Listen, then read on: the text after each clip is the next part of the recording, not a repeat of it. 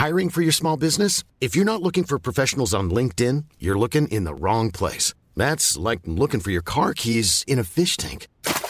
LinkedIn helps you hire professionals you can't find anywhere else, even those who aren't actively searching for a new job but might be open to the perfect role. In a given month, over 70% of LinkedIn users don't even visit other leading job sites. So start looking in the right place. With LinkedIn, you can hire professionals like a professional. Post your free job on linkedin.com slash people today.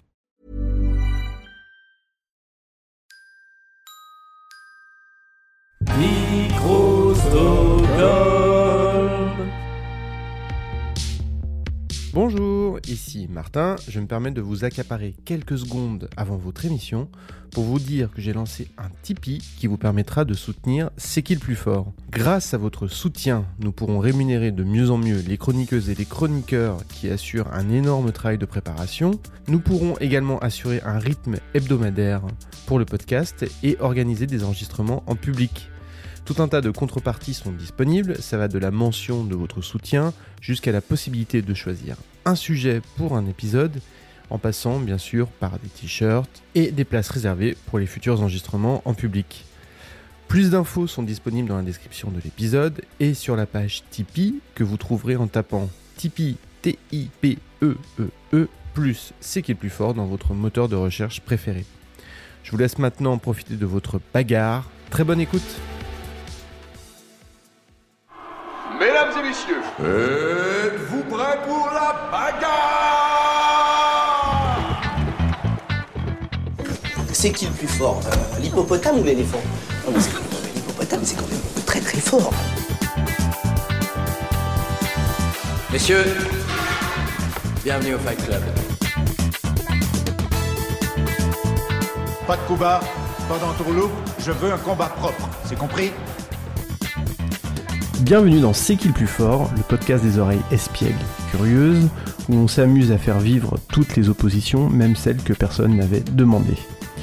Aujourd'hui, affrontement de gros robots, c'est écrit en majuscule dans mon conducteur, au style radicalement différent et opposé, puisque la bataille à laquelle vous allez assister en ce jour, c'est celle entre Goldorak, également appelé Grandizer, et, euh, et on va dire l'EVA 01 de la team Evangelion où plus généralement on va se laisser aller à un affrontement entre Goldorak et ses amis et la team Evangelion. Pour euh, arbitrer ce combat, j'ai convoqué un expert qui n'est autre que Antoine. Bonjour Antoine, comment ça va? Bah écoute, on va parler de robots géants japonais, donc en ce qui me concerne, ça va très très bien. Alors Antoine, tu es euh, spécialiste euh, de culture populaire asiatique, tellement qu'on t'a déjà payé pour en parler. oui, bah, par exemple chez J1 récemment, et puis euh, on attend de nouvelles aventures maintenant. Très bien. Bah, tu pourras, euh, on, on re- on reparlera un petit peu de, de tes projets en, en fin d'épisode. Mais euh, en attendant, on a, un, on a un débat hyper important à trancher. C'est qui le plus fort entre euh, Goldorak et, euh, et euh, l'Eva 01 ou, on, on va l'appeler Evangelion pour, pour simplifier. Oh, Eva 01, c'est bien, c'est déjà une abréviation, donc ça permettra de le distinguer des autres.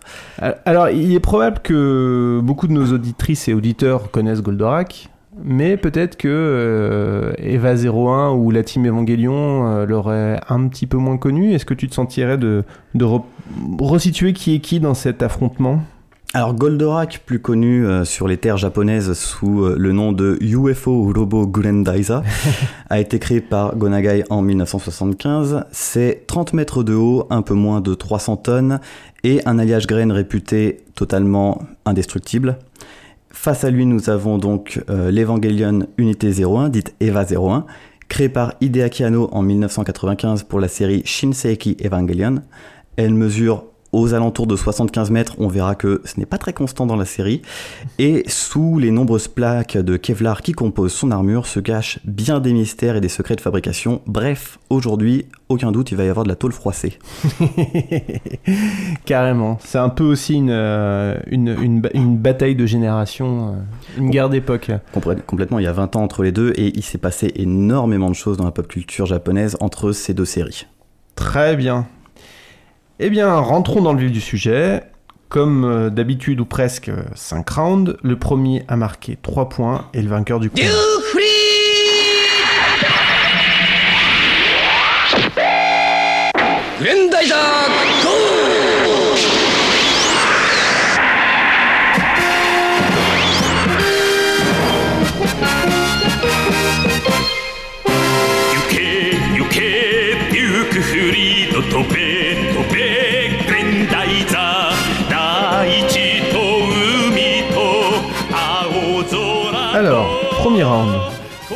Le plus connu Qui a eu le plus de succès commercial Alors, c'est marrant parce que tu as choisi euh, Goldorak pour, pour ce duel, ça représente bien quelque chose. hein, c'est que Goldorak, c'est en France, c'est devenu un véritable doudou euh, transitionnel.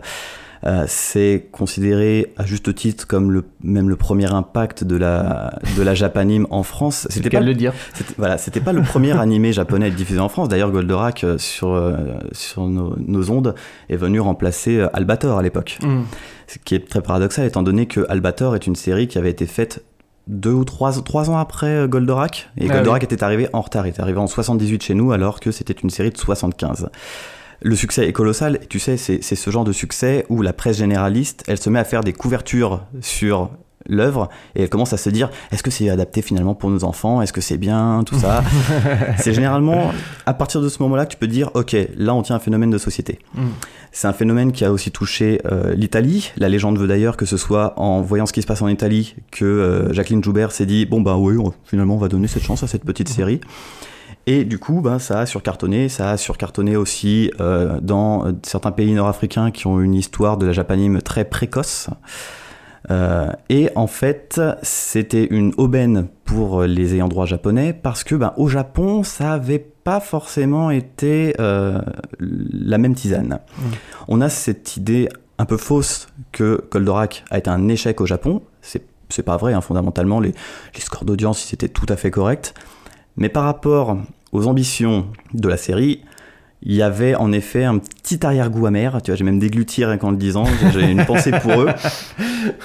Parce que, ben, euh, Grandizer, ça vient pas de nulle part. Grandizer, ça devait être le troisième chapitre d'une trilogie majeure pour l'animation japonaise qui s'appelle Mazinger, dont on va avoir maintes fois l'occasion de parler euh, pendant ces- cette émission.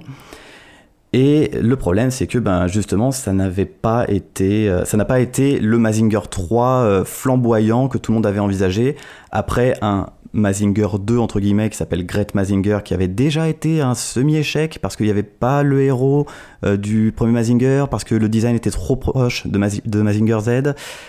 Donc il fallait faire table rase, il fallait revenir en force. Et donc, ben, euh, heureusement qu'il y avait la France pour écouler les stocks de jouets qui avaient été produits et qui ne s'étaient pas autant vendus au Japon que ce qu'ils espéraient.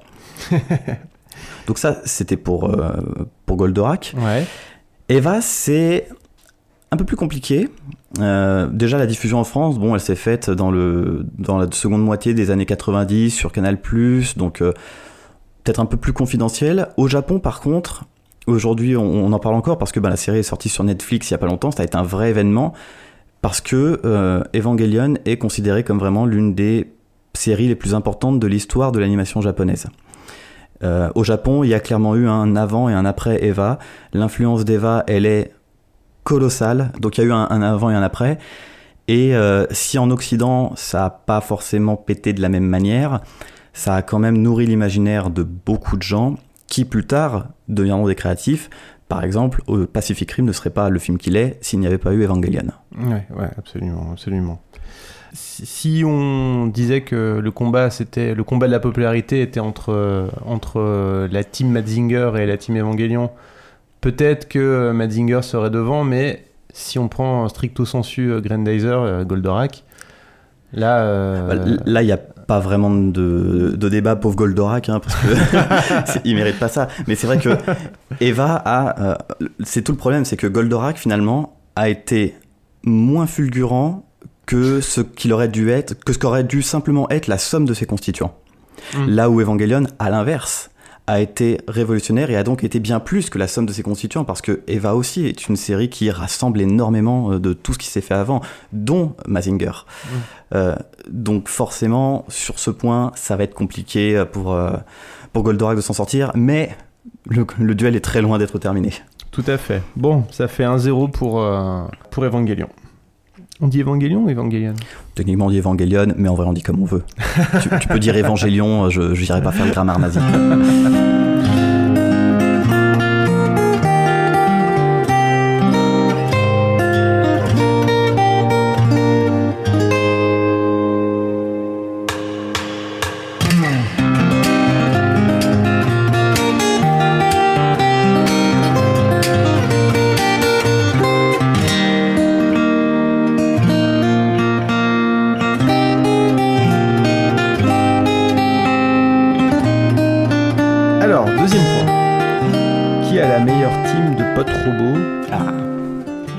a le meilleur crew Qui a le meilleur possi là, on va parler du, du meilleur, c'est-à-dire le mecha design, Ouais. la meilleure partie de ce genre de série, parce que, ben, après tout, c'est ça qu'on achète après en produits dérivés, c'est Ouais. les figurines des robots. Donc c'est là qu'il faut pas se louper. Eva a un positionnement assez particulier, c'est que, en gros, euh, le modèle de l'Eva 01 va, se- va être ensuite décliné pour tous les autres modèles, et je dis tous les autres modèles, il n'y en a pas 36 en fait. Il y a l'EVA 0 qui est le test de laboratoire, l'EVA 01 qui est le prototype d'essai, et ensuite il y a les EVA 2 et 3, et encore la 3 on la voit pas beaucoup, qui sont vraiment le début d'une production à plus grande échelle. Mais fondamentalement, ça reste des bestiaux assez euh, similaires. Il y a quelques changements dans la forme, euh, le code couleur n'est absolument pas le même, c'est surtout Mm. ça qui les distingue. Mais voilà, grossièrement, t'as vu une Eva, tu les as à peu près toutes vues. ce qui n'est pas, euh, ce qui n'est pas inintéressant pour autant. Attention, Oui, c'est oui, un design oui. qui est très particulier, le- qui d'ailleurs à l'époque avait euh, effrayé. euh, alors c'était Bandai à, l'époque pour faire les jouets, et c'est finalement Sega qui va dire bon d'accord, nous on veut bien vous les faire vos jouets, et ils ont eu le nez creux. Parce qu'ils sont, euh, il, faut le préciser peut-être pour, euh, pour euh, les personnes de l'audience qui n'ont peut-être jamais vu, c'est ils ont un design très filé, ils sont Très effilé, très anguleux, très agressif aussi, Ouais. parce qu'il ben, il y a par exemple, enfin l'Eva 01, elle a une gigantesque corne sur le front, Mm. donc c'est très agressif. C'est c'est un design étrangement bestial, alors que c'est des créatures parfa- parfaitement anthropomorphes, hein, mais il y a quelque chose de très sauvage. On sent qu'il y a il y a quelque chose qui boue à l'intérieur et c'est peut-être parce que justement ce ne sont pas des robots mais des Oui. corps organiques enfermés dans une armure. spoiler. Spoiler, non, bah ça, c'est, tu le sais dès le premier épisode, hein, ils te le disent. Techniquement, une Eva, c'est un humain de synthèse. C'est comme ça que la série les présente. Ouais, des corps gigantesques, on injecte le pilote au niveau de la colonne vertébrale Ouais. et le pilote mentalement depuis l'intérieur. Donc, ça, c'est le design du robot pur. Et ensuite, il y a l'arsenal. Parce que forcément, Mm. c'est bien d'avoir un robot, mais si tu peux accrocher des trucs aux bras, aux jambes, au dos, tout ce que tu veux, ça fait des jouets en C'est plus. cool. Et ça fait des jouets en plus. Oui. Les, euh, les Evangelion, de euh, façon générale, sur ce point, sont là aussi assez classiques pour des raisons de réalisme, Mm. en fait. Et du coup, l'arsenal euh, de, des Evangelion, c'est un arsenal militaire. C'est des gros fusils, c'est éventuellement euh, un couteau, c'est c'est c'est des armes, quoi. Mm. Il n'y a rien de particulièrement euh, délirant dedans. Il y a une lance très, qui est devenue iconique dans la série, Oui. puisqu'elle elle a euh, là aussi des propriétés surnaturelles, puisqu'on Mm. entre dans la partie vraiment très fantastique d'Eva. Mais la partie militaire, c'est des gros canons.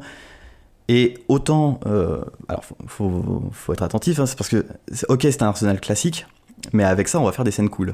Mm. On n'a pas besoin d'avoir des armes particulièrement funky pour Tout créer des, moments forts.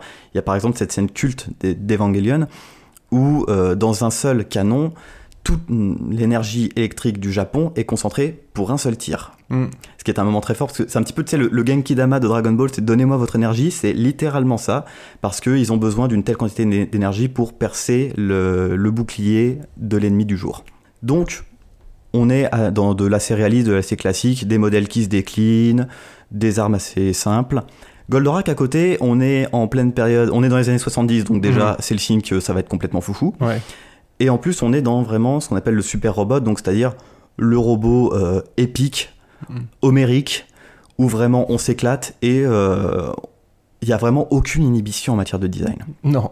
Déjà, Goldorak, son design, qui emprunte éventuellement beaucoup à, à Mazinger, qui emprunte aussi à un prototype d'un troisième Mazinger qui avait été rejeté par la prod, notamment du coup le, le Fulguro point, enfin Mm. le Fulguro point, mais avec des pointes dessus pour- euh, qui tournent. Voilà, c'est ça qui fait la différence par rapport à Mazinger. Que là, il y a des pointes pour que ce soit encore plus badass. C'est ça qui il frappe beaucoup parce que il est à la fois dans la tradition de Mazinger et en même temps il apporte énormément de nouvelles choses. Ses cornes par exemple sur, Mm. sur son front. Il a un arsenal qui est incroyable parce qu'il a énormément d'attaques différentes Mm. qui s'activent avec une commande vocale. Donc ça, quand t'es môme, c'est extraordinaire. Ça, ça, c'est, j'ai l'impression que c'est, incontournablement euh, dans l'animation japonaise. Il faut toujours dire le nom de l'attaque. Bah, Evangelion ne le fait pas typ- typiquement, Ouais, mais le mais- simple fait ouais. qu'il y ait des patterns d'attaque, qu'il y ait un cri pour le déclencher, ce qui est quelque chose. Alors, j'aime bien voir ça comme une extension euh, du ki-ai, qui est une sorte de, de cri dans beaucoup d'arts martiaux Mm. asiatiques. Euh, là, l'excuse, c'est juste qu'il faut une commande vocale pour les activer, ce qui est génial en soi. Oui. Et ça va créer justement tout un vocabulaire qui va devenir iconique. Enfin, euh, je crois que c'était l'an dernier, Alexandre Astier a balancé le mot cornofulgure en plein Burger Quiz. Mm. Tu vois, on en est là, c'est, euh, on, on est euh, 40 ans plus tard Ouais, ouais, ouais. c'est même plus. Donc il y a déjà tout ça, il y a tout l'arsenal du coup qui est toujours très créatif visuellement parce que c'est ça aussi, il faut créer des Mm. moments d'animation. Mm. Euh, quand tu vois justement les, les deux euh, comment décrire ça les, les deux lames sur les épaules de Mm. Goldorak qui sortent des épaules et forment une double hache, c'est un moment c'est un moment très fort pour, Ouais, euh, pour les ouais. spectateurs. Et en plus de ça, parce que comme si ça ne suffisait pas, parce qu'il faut, il faut tenir 70 épisodes quand même, donc il faut parfois rajouter, on va créer d'autres plus petits véhicules qui sont quatre, même si le quatrième on le verra qu'un épisode, qui eux ont déjà leur propre propriété, donc sont déjà légitimes en tant que jouets à part si tu veux, et ont en plus la capacité de s'assembler avec Goldorak. Mm. Et là, et là ça devient rigolo. Ce qui avait été aussi euh, une demande de- du fabricant de jouets, parce qu'à l'époque, bah, les jouets qui s'assemblent ou qui se transforment, c'était très rare. Euh, Il y avait une autre série qui passait au même moment que, que Mazinger à l'époque, qui s'appelait Getter Robot, où là c'était le premier robot issu de trois vaisseaux qui s'assemblaient. Mm. Le problème, c'est que la- l'assemblage était tellement absurde, avec le, le robot qui se déformait dans tous les sens pour prendre sa forme, que c'était pas possible à reproduire en jouet. Mm. Par contre, à côté de ça, il y a eu un autre robot qui s'appelait Rising, qui lui était le premier à pouvoir se transformer en jet, et du coup, le jouet se transformait en jet. Mm. Et là, le fabricant de jouets, il a fait Ouh, ça j'aime bien, il va nous falloir la même chose. Donc, Goldorak, qui de base est assemblé dans une soucoupe volante, puisque Mm. UFO robot, Mm. Qui en plus peut sortir du coup de sa soucoupe et ensuite s'assembler avec d'autres robots. Mm. Ouais, non, je pense que les marchands de jouets là, ils. Ils étaient contents. Ouais, et, et puis du coup, ça, ça fait vraiment quelque chose de, de très créatif et de très réjouissant, je trouve. Oui, Donc- très, très réjouissant. Pour moi, sur ce point, c'est clairement, c'est clairement le symbole d'une époque. Ouais. Euh, Aujourd'hui, c'est. Ouais, ça me paraît beaucoup plus difficilement concevable ce genre de choses. Peut-être dans d'autres sagas, avec des super-héros en spandex coloré par exemple, où là ça existe toujours, les, les combinaisons de robots. Mais sinon, ouais, c'est. Ah, il y a Guren Lagann qui nous a un peu replongé dans, dans, dans cette ambiance, mais euh, avec un twist, quoi. Ouais, Gohan Lagann, c'est 2007 hein, déjà. Oui, oui, oui. mais bon. Ça- on a déjà un petit, un petit coup dans l'aile. Ouais. Mais sur ce point, clairement, Goldorak, c'est euh, un, c'est un régal quand tu aimes le, Ouais. le mecha design et quand tu. Enfin, c'est typique de cette époque où vraiment tout s'assemblait, tout s'emboîtait, tout Mm. se transformait. Ça, ça me permet d'en placer une, et je pense que ça reviendra un peu en filigrane dans cet épisode. Euh, Goldorak ou, ou Grandizer, c'est une série globalement feel good, et on le voit dans le, on le voit dans le. Oui, non, mais Ouais, ils, ont une vie, ils, ont une, ils ont une vie de merde, mais euh, Great Mazinger était la série euh, légère et ça avait déçu Ils- à cause de ça. Et là, c'était le retour à quelque chose de plus tragique. Mais on n'est pas dans Evangelion. Mais, mais globalement, ça va. C'est, c'est, on est, quand tu vois Goldorak, t'es content. Tu dis, ah, papa Oui, est là, il va, il va botter le cul de- des vilains. Bon. Euh, Evangelion, c'est, tout le contraire. C'est euh, quand on voit les robots, ils sont malaisants. Tu parlais, tu disais qu'ils étaient un peu bestiaux. Ils sont mal, ils mettent mal à l'aise. S'ils sont même Euh, horrifiques par moments. Enfin, ils- il, ils il- sont- il y a une, a- ouais. il y a une scène culte de- d'Eva. Il y a beaucoup de scènes cultes d'Eva, Bah, je en- pense. Comme la série est courte, il y a quasiment que ça aussi. Et en fait, il y a une scène d'Eva- d'Evangelion. En fait, même dès le premier épisode, je vais même pas vous spoiler une autre scène, non, Mm. juste dans le deuxième épisode, pardon. Dans le deuxième épisode, la première bataille, euh, il y a un moment où euh, l'Eva est mise KO, le pilote est mis KO. Et malgré ça, l'Eva se réveille d'elle-même. Elle a les yeux qui brillent. Mm. Et on voit une bouche qui euh, s'ouvre et, un- et elle pousse un hurlement. C'est terrifiant de se Mm. dire moi je pensais que j'étais là pour un robot géant et en fait non j'ai une, une bête enragée devant moi qui Mm. pousse des cris en allant démembrer son adversaire ouais, ouais, c'est, assez- terrible. c'est euh, euh, je me souviens elle, pour battre l'adversaire dans cet épisode c'est un adversaire qui est organique aussi donc Mm. elle arrache une sorte de grosse griffe qu'il y a sur le torse et elle s'en sert pour éclater à plusieurs, euh, avec, euh, avec plusieurs coups successifs le, le torse de, du monstre. C'est d'une violence qui est inouïe. Donc euh, Goldorak par sa bonhomie et son, son côté très très design très très méca design il y en a pour tout le monde Et son absence d'inhibition. quoi. son absence il y a- Il y a à boire et à manger, peu importe il- ce que tu veux, tu vas le trouver dans Goldorak. c'est ça donc euh, grâce à ça il égalise Il égalise le score. C'est une question de vie ou de mort. Refais ton retournement. On va essayer. Retournement. Alcorac suit Goldorak. Et en cas d'urgence, Alcorac s'approche en rasbot. Nous touchons à la solution.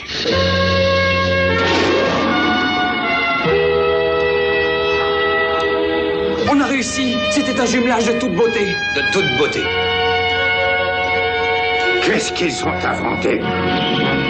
Corno, Fulgur. Mortanium. Allez, Alcor, on réattaque ensemble. La Vicogire. Victoran. C'était rien du diable ont encore perfectionné Goldorak. Je ne serai jamais l'invincible du cosmos. Troisième point. Quel pilote a la personnalité la plus intéressante entre Shinji et Actarus? Alors, euh, on n'a pas trop parlé encore de, des pilotes. On aurait pu euh, parler d'autres pilotes de part et d'autre, parce qu'il y a beaucoup d'autres pilotes qui sont intéressants euh, dans Evangelion. Un peu moins dans Goldorak. Concentrons-nous davantage sur le, le personnage euh, C'est principal. c'est plutôt des sidekicks et des faire-valoir dans, dans Goldorak. Mais Ce qui a fait hurler le Japon parce Bah que oui. le sidekick Alcor d'Actarus, c'est le héros de Mazinger Z. Eh oui. Ou la boulette. ça, ça la foutait mal de, foutait de le faire mal. revenir dans une petite soucoupe volante un peu, un peu foireuse. Sans aucune arme. Bon, après, il a récupéré son, son Elcorac, ça allait mieux. Euh, donc, euh, Shinji d'un côté, Actarus de l'autre.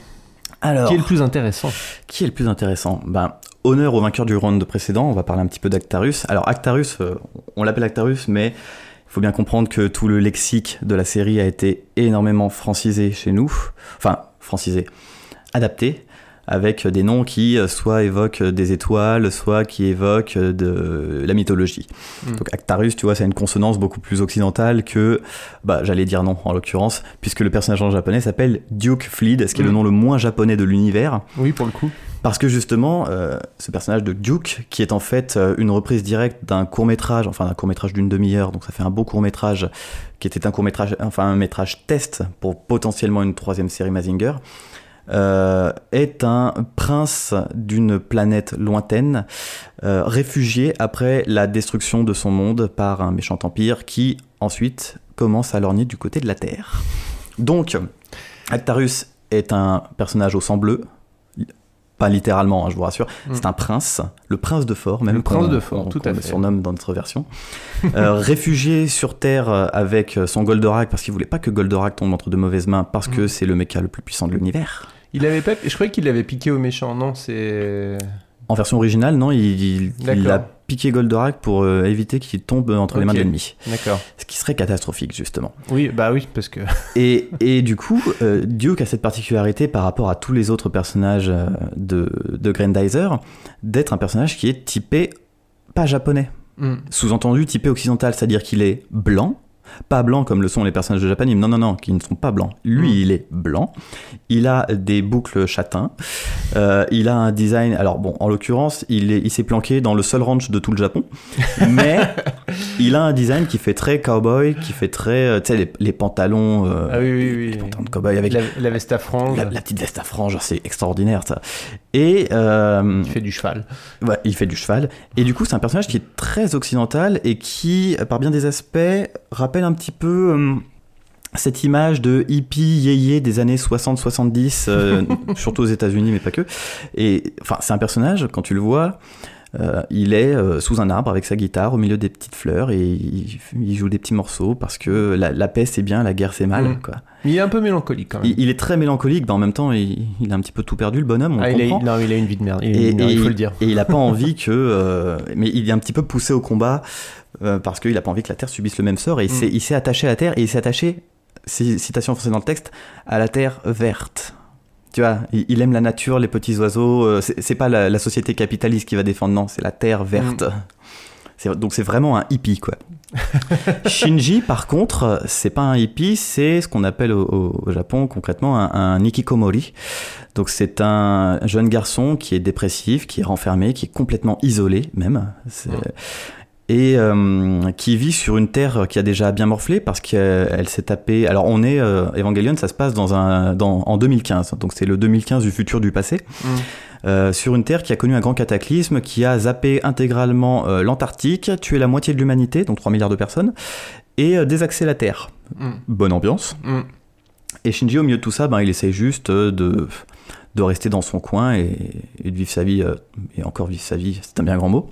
Et puis un jour, son père, qui l'avait abandonné, le contacte, le fait venir à son travail, puisqu'il travaille pour euh, une agence euh, gouvernementale top secrète, et il lui dit monte dans le robot, parce qu'il a construit un robot géant, et qu'avec ce robot géant, il doit affronter des monstres terrifiants et sauver l'humanité. Shinji monte dans le robot. Shinji monte dans le robot, c'est devenu un running gag.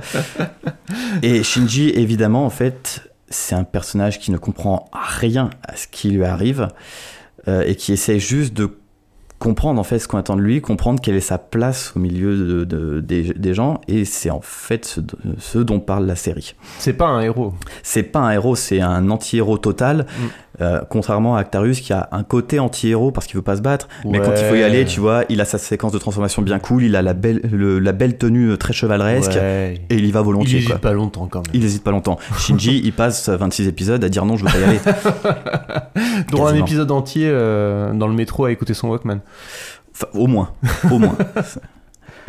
Donc, on a deux héros qui ont pas forcément envie de se battre, mais qui y sont contraints, l'un plus que l'autre. La différence, c'est que Shinji est sans doute beaucoup plus développé, puisque en fait, c'est une série qui est très euh, introspective. hein. c'est vraiment Mm. une série qui parle de ça. Euh, Anno, Anno, donc le réalisateur d'Evangelion, met beaucoup de lui-même dans cette série, parce que lui-même, c'est un otaku dépressif chronique. hein. Euh, Même là, il il l'est encore. Mm. Euh, et donc à la fois il y a ce côté, euh, il essaye de s'aider lui-même en parlant de Shinji, en le poussant vraiment à, à aller vers les autres, et en même temps il y a un côté, euh, je parle aussi à tous les otaku qui regardent la série, en leur disant euh, sortez, sortez dans le monde réel, ce n'est qu'une série, ce n'est qu'une série parmi d'autres, le monde réel c'est pas ça.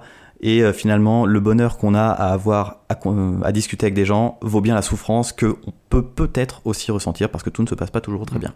Est-ce qu'on peut dire un petit mot sur le rapport de Shinji aux femmes?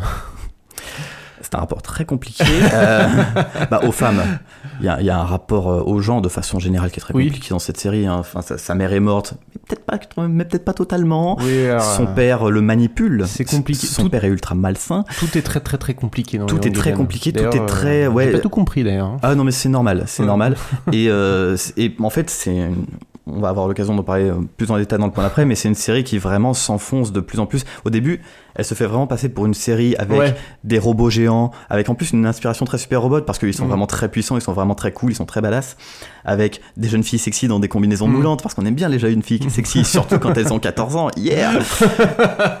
et, et petit à petit, la série s'enfonce dans la dépression la plus totale, dans le malaise, et enfin, il y a un film qui conclut la série Evangelion qui s'appelle Mhm. The End of Evangelion, qui est sans doute l'un des plus grands traumatismes que personnellement j'ai vécu en matière de japanime, Putain, tu m'étonnes. entre Asuka qui se fait dévorer vivant et d'autres choses joyeuses. Non mais la Bah, l'une des La scène de l'hôpital quoi. la scène de l'hôpital, j'allais venir quoi. On peut en parler de cette scène. Ah bah oui, je, je t'avoue, j'avais envie qu'on en parle. Voilà. Alors, on resitue dans le contexte. Donc, on est au début de The End of Evangelion. Shinji est au fond du trou. Genre Ouais. vraiment. C'est. Et euh, sa, sa, seule, sa seule, la seule amie qui lui reste, c'est Asuka. Seulement pas de bol, Asuka, elle est dans le coma. Mm. Il va la voir à l'hôpital. Et euh, dans l'espoir que peut-être euh, elle réagirait à quelque chose, elle réagirait à sa présence ou même juste quelque chose pour lui prouver que il n'est pas tout seul. Mm. Euh, il commence à, il est tout seul dans la chambre, il commence à la secouer un petit peu en lui disant allez s'il te plaît Asuka, tu vois vraiment donc déjà il s'en prend physiquement à elle, il y a un problème. Mm. Et malencontreusement, ce, le, le- la, j'allais dire la veste, le, chemisier ouais. d'Asuka euh, se déboutonne. Et elle avait pas de soutien-gorge en dessous. Shit happens. Shit happens. et, euh, et la scène vire vraiment au macabre quand euh, Shinji, du coup, alors là c'est vrai, c'est vraiment très très bien réalisé. C'est, c'est tout en, en hors champ, euh, Ouais. tout se fait au bruit, mais tu vois bien que il a fermé la porte de la chambre à clé. Et euh, t'entends tu sais, des bruits d'expiration genre et, et- et- et juste tu vois juste un plan tu vois le plan de la main de Shinji avec une sorte de fluide blanc dessus C'est c'est horrible. c'est ça Ah, et, tout ce qu'il trouve à dire c'est euh, je me dégoûte Oui bah oui. C'est brillant et en même temps c'est horrible C'est ça. il est venu chercher du réconfort il en ressort encore plus détruit Mm. Et en même temps il s'est pougné en la regardant parce que Mm. bah, voilà, ah, c'est c'est vraiment c'est c'est la, la destruction mentale totale de Shinji Mm. c'est euh, Ah c'est c'est une série qui fait pas du bien. hein. C'est ça. Et en fait, on- on n'en a pas parlé, mais ce qui fait la puissance d'une Evangelion, c'est une sorte de. C'est pas une arme en fait, c'est une protection qu'on appelle un native field pour Absolute Terror Field, euh, qui permet en fait à Evangelion de se protéger de beaucoup de choses. Mm. Et en fait, cette, euh, cette barrière, c'est littéralement la barrière de l'ego, c'est-à-dire la barrière qui me protège, moi, de ce qui est autre. Donc forcément, l'état mental Mhm. du pilote joue beaucoup sur le bon fonctionnement d'une Eva. Et là, j'aime autant te dire que Shinji, euh, niveau 80 Field, il est très très bas. Son ego est en train de, de céder, euh, mais monumentalement. Bon, du coup, on a, on a pas mal digressé, mais je trouvais que c'était important de, d'expliquer un peu euh, dans quel univers on était d'un côté et de l'autre, quoi. Bah, ça fait une transition toute trouvée pour notre prochain point, mais avant, du coup, je pense qu'on peut décerner la petite palme à Shinji parce qu'il nous a fait bien Oui. digresser. Alors, euh... graissé. Euh, euh, oui, donc tu veux dire par là qu'on accorde le point à Shinji? Je pense. Oui, oui, c'est, c'est, alors c'est, c'est à la fois mérité et à la fois, euh, on n'aurait pas envie parce que c'est pas un personnage attachant, quoi. Ah. Mais c'est un personnage intéressant. Alors, moi, je, je- je le trouve très attachant parce que j'ai vraiment Ouais. envie de lui venir en aide. C'est un garçon qui est désespéré, qui a désespérément besoin d'un câlin, d'amour, et, euh, et qu'on le protège, et on l'envoie sur le champ de bataille, en fait. C'est. Oui, c'est vrai. C'est horrible. Et euh, en fait, c'est ça le truc, c'est que Shinji est la star. La série parle de lui. Ouais. Là où Goldorak parle de Goldorak avant tout. Oui, oui, oui. oui, Tu vois, tu la différence qui est un, petit peu subtile. Non, non, mais- Elle est, Shinji est tellement le héros de la série que lorsqu'il faudra finir la série, et donc là on va vraiment enchaîner avec le- la production, le- les designs, euh, Anno va volontairement zapper toute la partie mecha, toute la partie super robot, et nous livrer deux épisodes qui ont fait, mais euh, qui font encore débat aujourd'hui, Mm. où tu as juste Shinji sur une chaise sur fond noir qui résout ses problèmes internes. Mm. On est dans, voilà, on est dans le, la, métaphysique totale, quoi. Ah oui, oui, oui. Il y a une chose qui est sûre avec Anno, c'est qu'il brosse pas son public dans le sens du poil.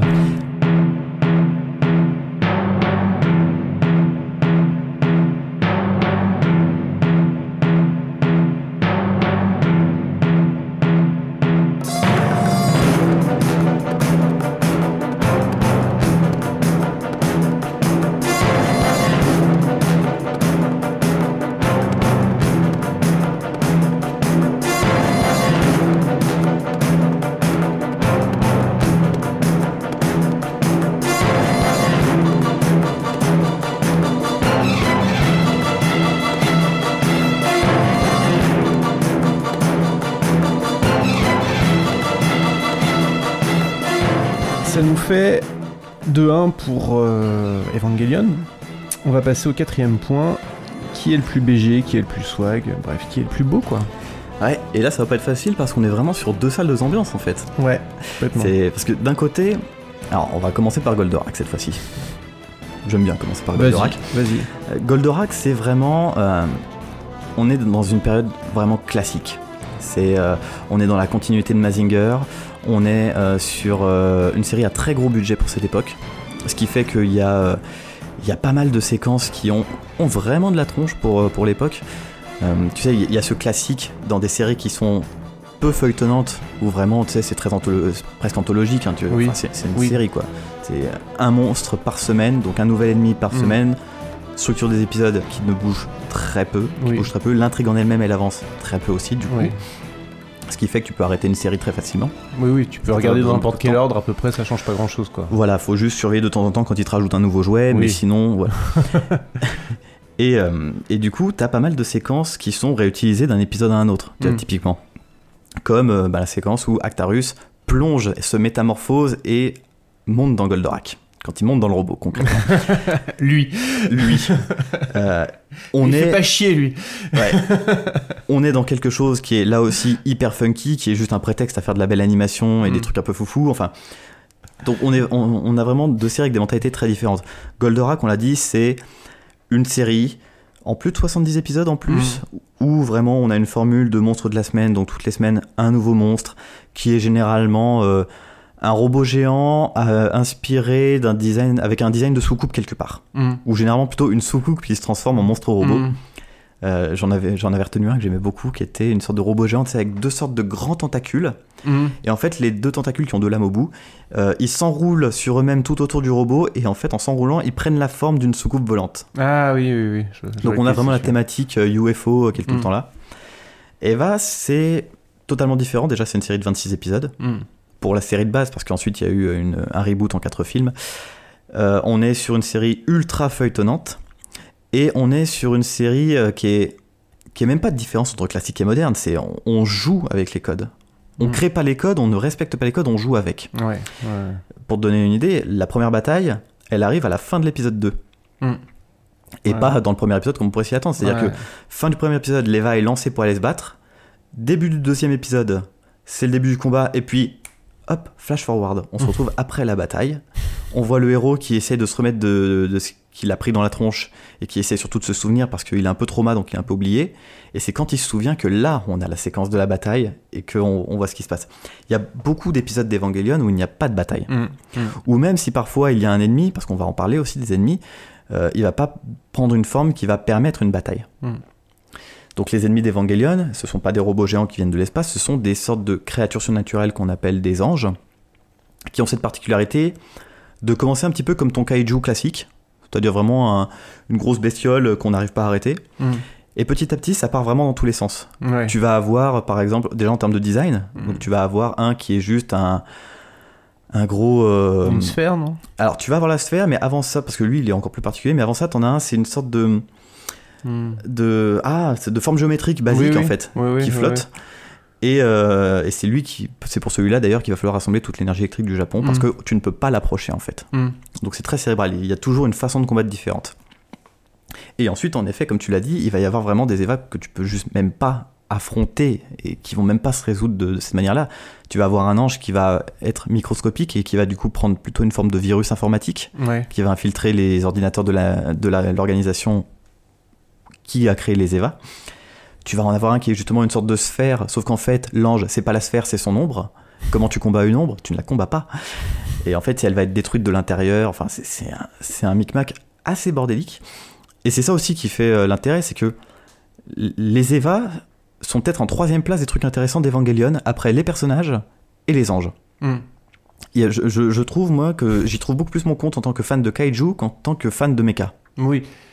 Bah d'ailleurs, euh, Anno est le réalisateur de, de Shin Godzilla, qui est probablement le Godzilla le plus ambitieux et le plus intéressant en termes de, de storytelling et de Ah, scénario. de- c'est le meilleur Godzilla depuis 1954, on peut le dire. Et puis il va bientôt Mm. bosser sur Ultraman, puisqu'il a été confirmé comme scénariste de Shin Ultraman.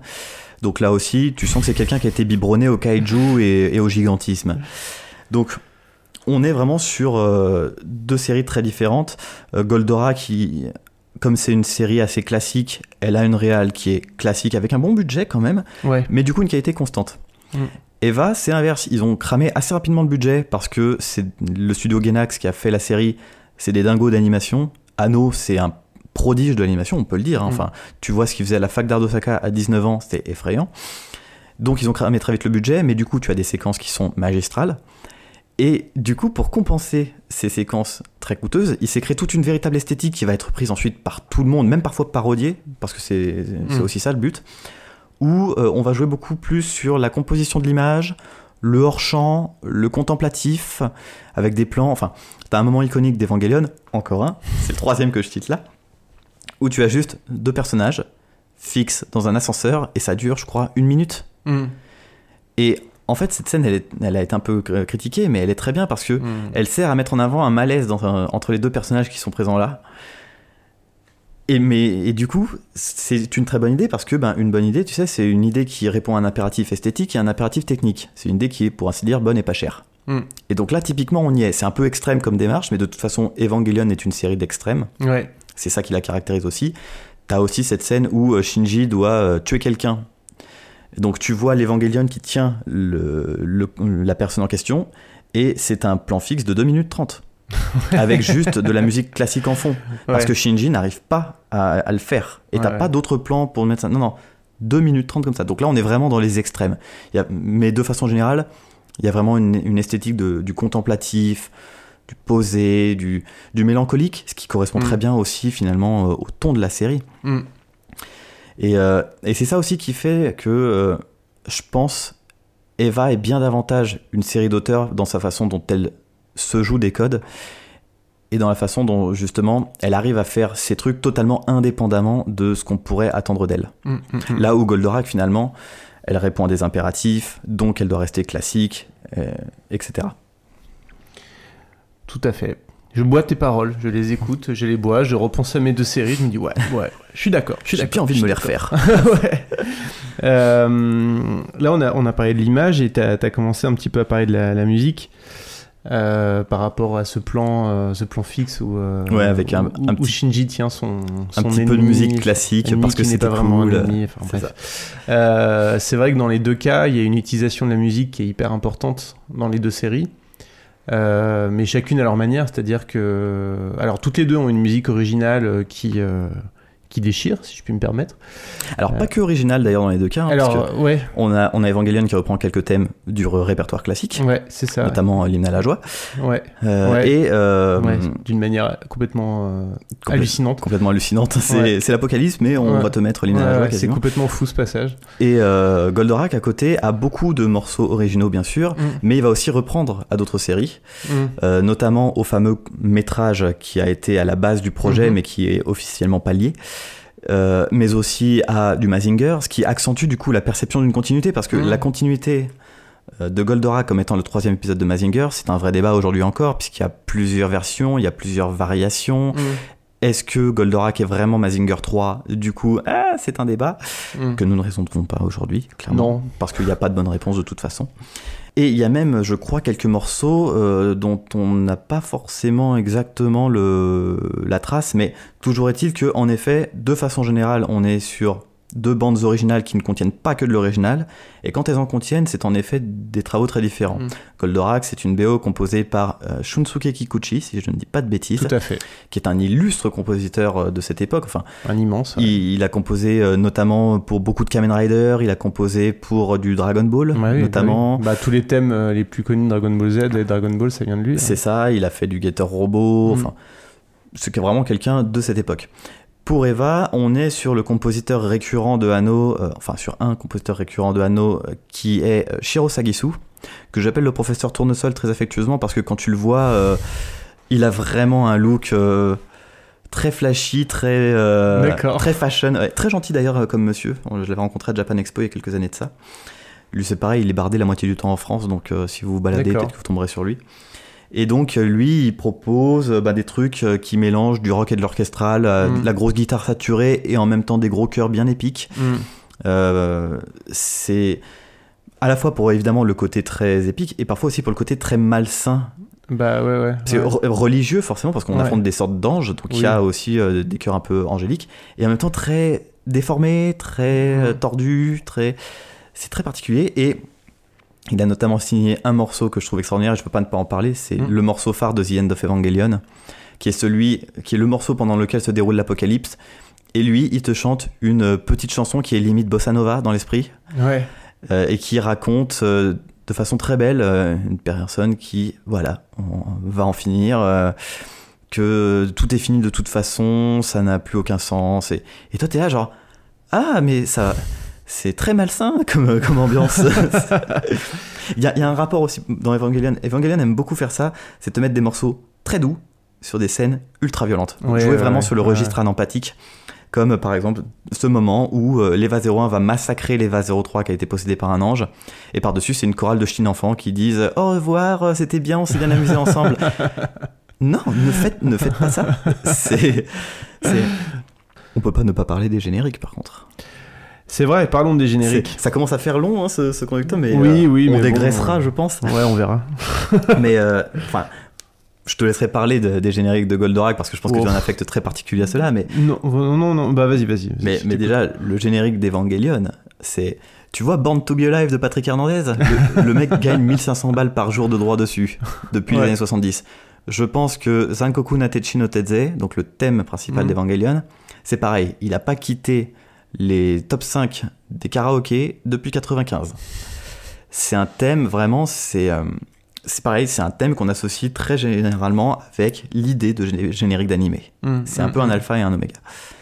Goldorak, ben forcément, c'est du générique de cette époque, Oui. qui a été en plus repris, euh, ça c'est vraiment un truc que j'aime beaucoup ça, à cette époque, c'est quand les Français reprennent les génériques japonais Mm. et se contentent de faire une, de nouvelles paroles en français. Ouais, ouais. Tu sens la différence tout de suite entre, par exemple, le générique de Goldorak tel qu'on le connaît, Mm. musicalement, et euh, le générique des Chevaliers du Zodiaque de Bernard Minet. Oui. Alors malheureusement, on a eu aussi la.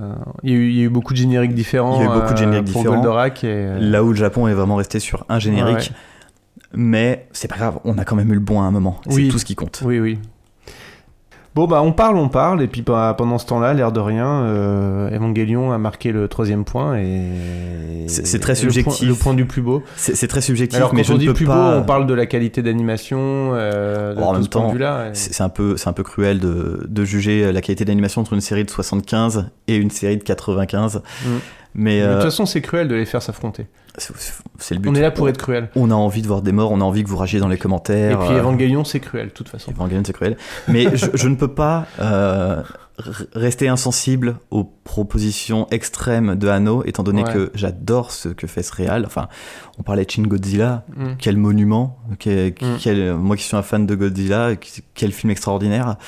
Là où Nagai, sur, euh, qui est un mec extrêmement talentueux aussi, il a quand même été pas mal contraint aussi par, euh, par la Toei et par, euh, et par Poppy, donc la succursale de Bandai qui fabriquait les jouets, euh, pour rester dans quelque chose d'assez bankable. Mm. Il avait pas forcément. Il a réussi, fran- franchement, à trouver de l'espace pour des thématiques, pour parler de la place du Japon dans les relations internationales post-World War II, Mm. ce genre de choses. Mais forcément, il n'avait Pas pas, la même liberté que Hano au moment d'Eva. Je pense qu'il l'intéressait plus, euh, Gonagai, c'était plutôt les robots de femmes qui avaient des missiles euh, dans les seins. Les je Opai, pense- ouais, les ça, je Opai pense que ça Missile, l'intéressait vachement, ça. les légendaires Opai Missile, parce que c'était les années 70, tout était possible. Et euh, ouais, c'est une drôle de page de l'histoire du super robot. ça. Parce que, euh, je fais une petite parenthèse sur Gonagai, parce que les gens, si vous, vous connaissez peut-être Goldorak, mais si vous le savez pas, Go- Gonagai, c'est quand même un, un sacré petit polisson. C'est l'un des, des acteurs les plus importants de l'histoire du manga moderne et de la japanime moderne, en fait. hein. Euh, Moi, je, je mets peut-être juste un demi-ton en dessous de Tezuka. Mais, Mais- mais... ce que je veux dire, c'est que c'est extrêmement. euh, Enfin, c'est très cul, très. C'est très cul. Enfin, il a fait Cutie très- Oni, qui était vraiment l'une des premières super-héroïnes, euh, l'une des premières Magical Girl, mais qui était très érotique Ouais. dans le ton. Il a fait à l'inverse Devilman, qui est l'un des mangas, toujours aujourd'hui, l'un des mangas les plus nihilistes qui soit. Ouais. Donc, vraiment, tout ce qui est violence et euh, sexualité, ou même sexualisation en l'occurrence, c'est plutôt à lui que vous le devez. Et du coup, forcément, s'il n'y avait pas eu Nagai, il n'y aurait pas eu Eva. C'est- pas lui qui a fait Keiko Kamen ou c'est quelqu'un d'autre? Keiko Kamen, si, c'est lui, ouais. Ouais, à la base, c'était une, une blague à destination de son éditeur, sauf que l'éditeur, il a fait Ah, c'est génial, je t'achète. Donc Keiko Kamen, c'était une super héroïne qui euh, qui euh, Qui combattait nue. Eh, voilà. Tout ce qu'elle portait, c'était un- un- une écharpe et un masque euh, un peu chelou. Et elle se battait euh, contre des, des lycéens pervers, enfin contre des mecs pervers qui venaient embêter des lycéennes, pardon. Voilà, pour vous dire un peu le, ce qu'aime Gonagai dans la vie. pour vous dire un peu ce qu'aime son éditeur. Quoi. Aussi, oui. Les nitrons sont tombés. Oh putain, Goldorak est mort. Impossible de leur démarrer.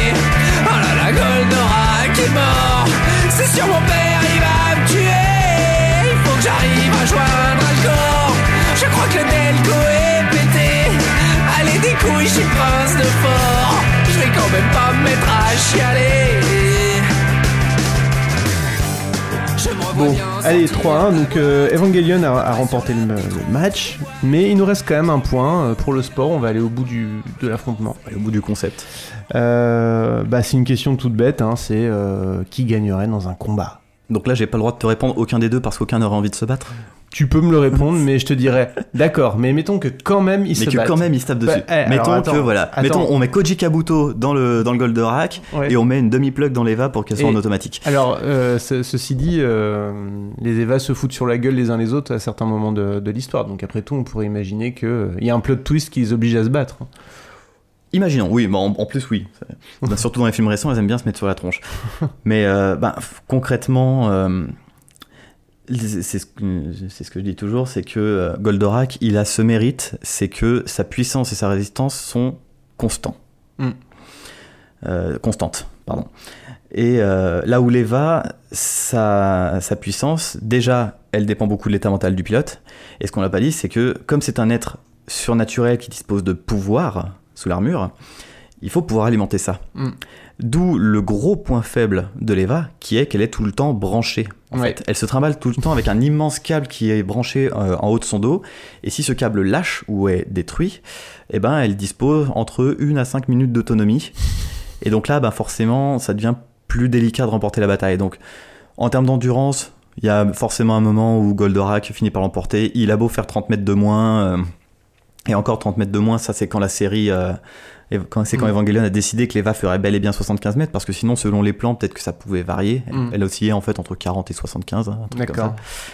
Mais de façon générale, oui, officiellement, elle fait 75. d'accord. Mais malgré ça, euh, oui, je pense que Goldorak l'emporte. L'Eva a beau être surnaturelle, elle est quand même contrainte par une technologie humaine qui la bride. Mm.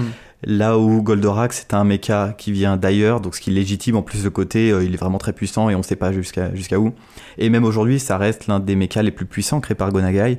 L'autre étant euh, Mazin Kaiser, Mhm. qui est le vrai, entre guillemets, Mazinger 3, donc Mm. une continuité parallèle à Goldorak, d'où cette question de est-ce que Goldorak est canon ou pas Mm. Le fameux débat qui continuera encore longtemps. Oui. Mais moi, j'ai quand même envie de donner euh, la, la victoire à Goldorak euh, pour toutes ces raisons. Je je suis d'accord. Et puis, euh, Goldorak, sur les 72 épisodes, se fait à peine égratigner. Bon, il y a un épisode où il se fait arracher un bras.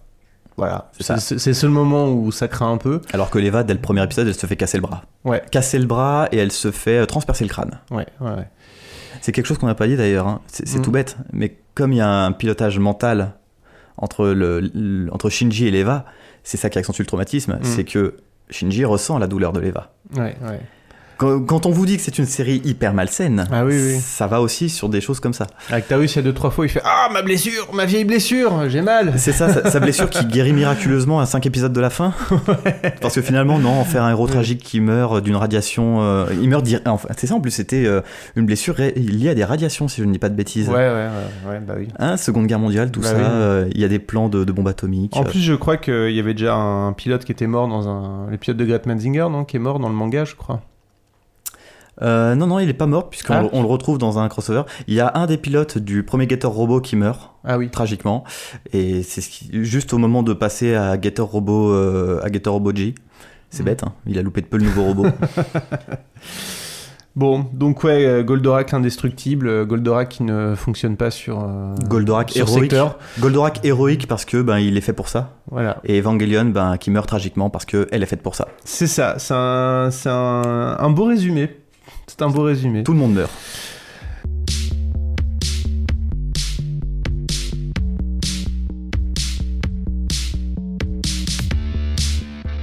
Donc, euh, Evangelion remporte ce combat, mais Goldorak n'a pas démérité. Goldorak ne déméritera jamais de toute façon parce qu'il fait partie de la grande famille Nagai et ça, ça n'a pas de prix. Tout à fait. Vous pouvez venir nous dire sur les réseaux sociaux si, euh, selon vous, euh, euh, Goldorak méritait de gagner ce combat ou, si on a bien fait d'attribuer la victoire finale à, Evangelion. Au-delà de tout ça, on espère que vous avez appris des choses, que ça vous a amusé et diverti, et puis que ça vous a donné envie peut-être de découvrir l'une et l'autre série un peu plus si vous la connaissiez pas ou d'autres d'autres travaux de, Gonagai. Je- J'en entends déjà qui sont en train de googler euh, Keko Kamen. Et voilà. Merci Antoine. Bah écoute, merci à toi, c'était Ouais. très chouette. Bah oui, c'était très sympathique. Euh, et puis je pense qu'on va se retrouver prochainement pour reparler d'autres euh, D'autres mer- merveilles venues euh, du Japon. Ah s'il y a du robot géant, moi je signe tout de suite. Euh, D'ici là, où est-ce qu'on peut te retrouver? Bah, tu peux me retrouver sur un certain réseau social avec un petit oiseau bleu en mascotte, Je vois de quoi tu parles. avec un at N6, E-N-S-I-S, avec des underscores sur les côtés, ça marche mieux. Et puis voilà, Très bien, en attendant de nouvelles aventures. très bien, très bien. Et bah écoutez, euh, on vous laisse à, vos visionnages de, de séries de super robots et on vous donne rendez-vous euh, très bientôt.